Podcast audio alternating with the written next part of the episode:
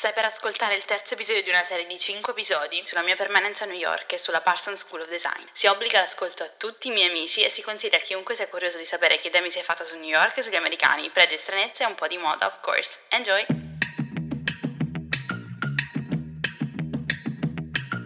Questo è UF, Ultra Fragola Fanzine, un podcast per chi pensa troppo e ama complicarsi la vita. In questo mondo incasinato e dolcemente effimero, di cui tutti vorremmo essere protagonisti.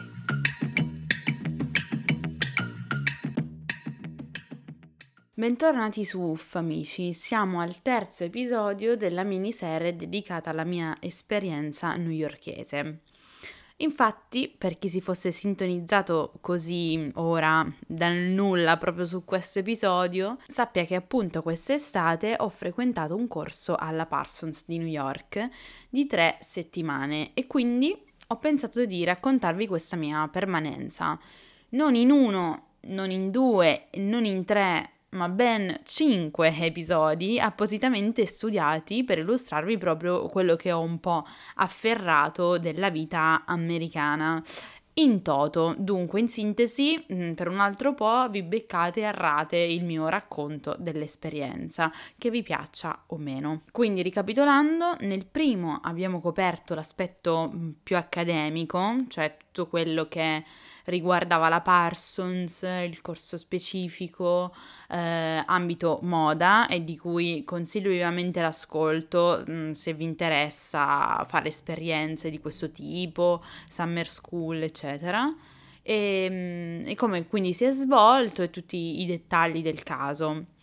Poi nel secondo abbiamo parlato del cibo, dell'alimentazione e di come i ragazzi americani che ho conosciuto si relazionavano con tutta la sfera dell'alimentazione, quindi anche le loro abitudini e poi tutti i falsi miti, gli stereotipi legati a questo argomento e che da bravi italiani ci interessa sempre molto, giustamente. E adesso siamo al terzo e quindi iniziamo un po' a tirare le somme del tutto e ci tocca anche arrivare a parlare degli aspetti mm, meno piacevoli, meno leggeri, meno felici e delle problematiche anche un po' di tipo sociale con cui mi sono di fatto scontrata. Mm, non so nemmeno bene come intitolerò questa puntata mm, perché mi, mi rendo conto che sia un argomento delicato e non vorrei essere percepita come naif, ingenua, fuori dal mondo, infantile. Però mh, mm, ci sono cose che eh, mi lasciano interdetta e non posso negarlo. Mm, ho vent'anni e credo che sia più, più che lecito stupirsi di fronte a certe cose, certe situazioni.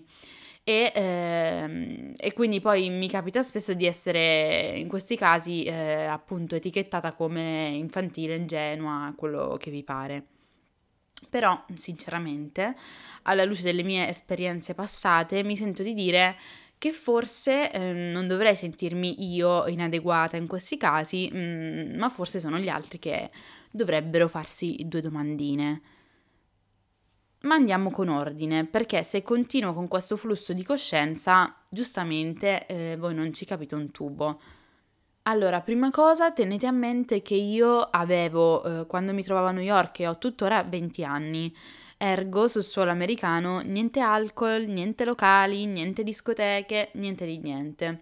Cioè, in pratica loro hanno mm, tutti il famoso fake ID, che chiaramente se han, hanno se hanno meno di 21 anni e, ehm, ed è una roba um, normalissima per loro, nel senso che i tipi che fanno i controlli all'ingresso dei locali eh, sanno benissimo che quello che gli stai presentando è un falso, ma funziona così e, e tutti chiudono un occhio. Naturalmente poi, cioè, se arriva la polizia, mh, mm, sono cavoli tuoi, eh, ma questo al momento non ci interessa.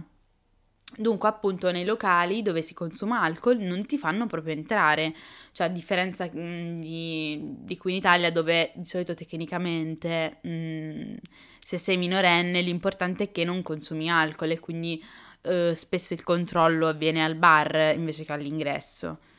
Vabbè, comunque questo per farvi capire che comunque io non ho potuto esperire tutta la sfera del divertimento, mm, alcol, uscite, serate, sballo e giù di lì, perché anche volendo non mi sarebbe stato possibile. E chiaramente non stavo lì a pensare di farmi un fake ID. Mm, per tre settimane, perché tra l'altro mi hanno anche spiegato che uno non costa poco, mm, cioè si va dai 50 dollari in su, naturalmente con qualità, accuratezza e credibilità e prezzo direttamente proporzionali. Due, non è una roba che si fa in due minuti, perché a quanto pare ormai è talmente una cosa diffusa e normale, mm, cioè per capirci un po' come da noi sarebbe truccare, o meglio stappare il cinquantino, appunto è diventata talmente una prassi ehm, che non è che si vada dal tipo losco che te lo stampa in casa, ma ci sono proprio mh, mm, tipo dei siti cinesi che offrono questo servizio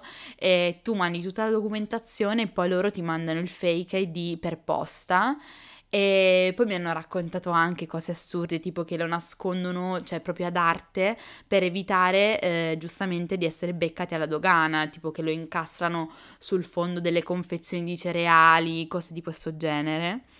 E, ehm, No, vabbè, poi quando eh, mi raccontavano tutti questi particolari, io veramente eh, estasiata, come, cioè, non so cosa, bellissimo sapere tutte queste piccole assurdità, mi fanno sempre molto divertire. E, ehm, e quindi tutto ciò per dirvi che quello che io ho potuto osservare su quest'ambito è veramente poco, mh, mm, proprio per questo limite anagrafico.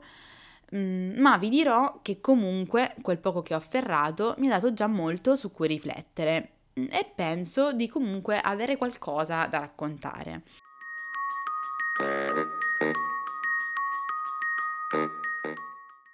Giustamente starete tutti pensando, eh, beh, ok, non potevi entrare nei locali, però eh, basta far comprare agli altri da bere e poi festino in casa, no?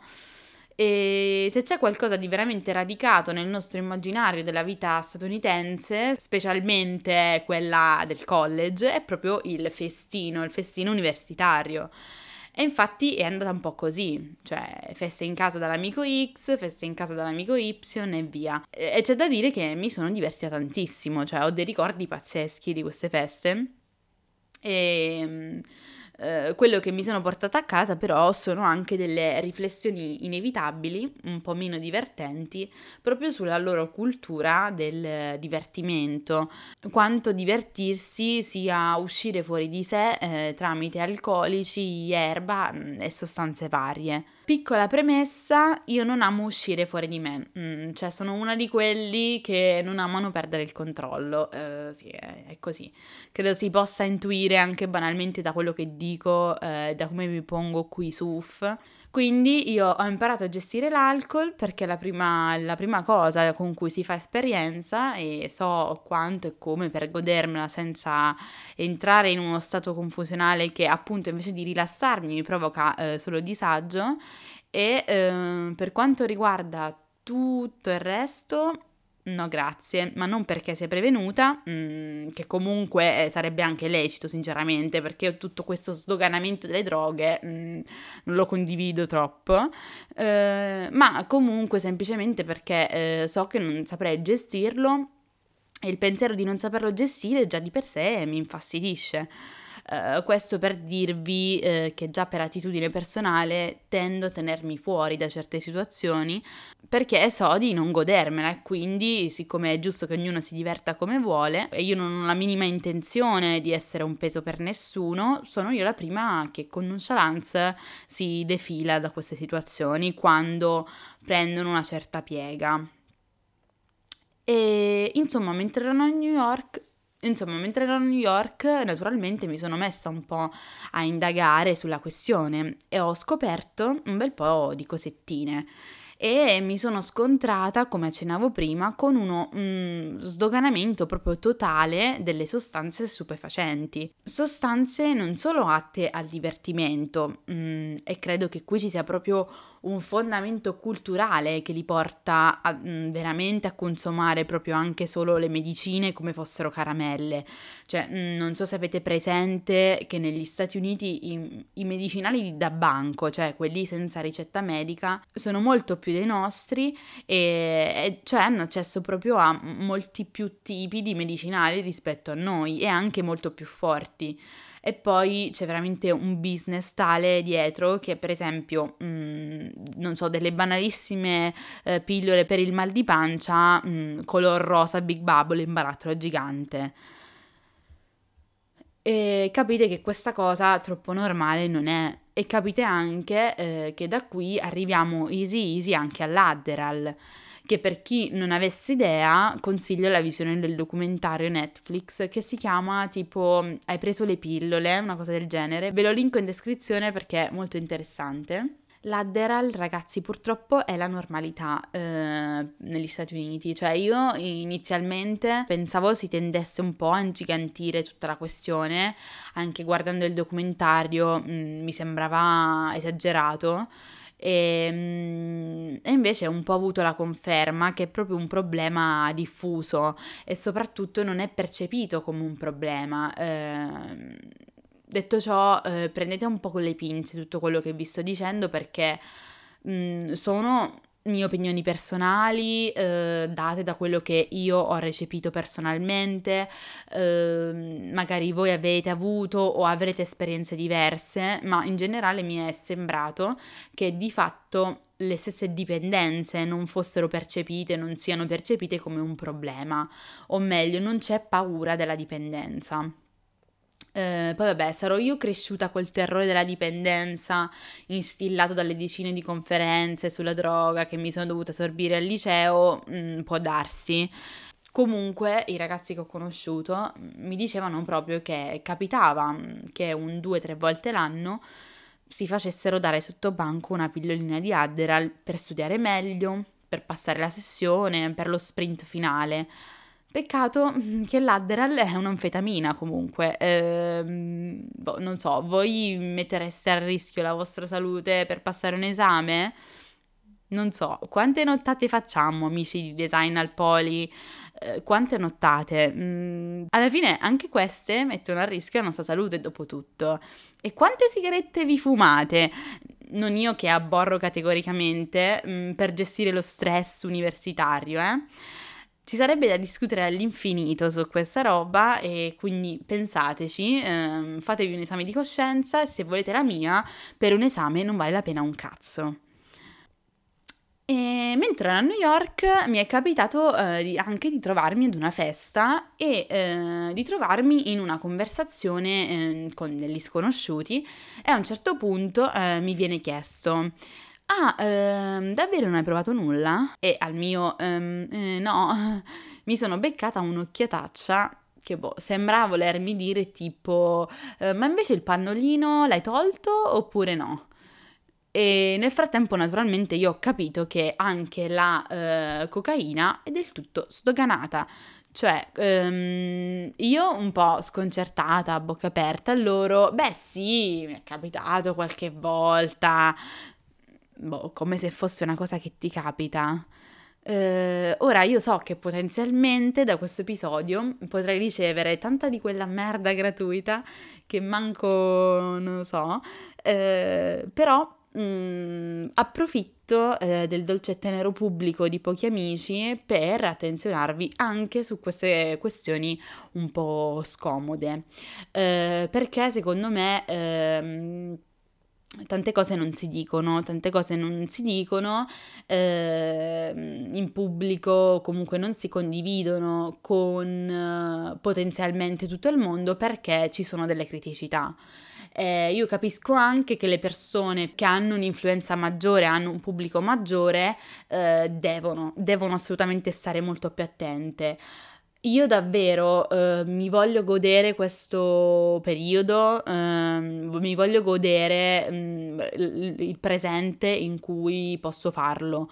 Non che penso di arrivare chissà dove con questo podcast, assolutamente, e a maggior ragione spero di poter continuare a condividere sempre, al di là di quello che può accadere nel futuro, ehm, tutto quello che ho da dire in maniera sincera e anche posizioni scomode, posizioni che possano eh, farmi etichettare in, in, in qualsiasi modo, ma non lo so, in questo momento della mia vita mi sento molto, come dicevo anche in qualche puntata precedente, proprio un po' attivista, non so, sento questo, un po' questa responsabilità sociale di condividere delle cose. Generalmente i miei episodi sono sempre molto strutturati, quello che ascoltate è frutto comunque di, uh, di un testo, io scrivo quello che vi dico, e, ehm, ma sentivo che in questo momento, mentre sto registrando, sentivo di dover uh, specificare uh, questa, questo dettaglio. Quindi no, io spero apprezziate questo mio... Uh,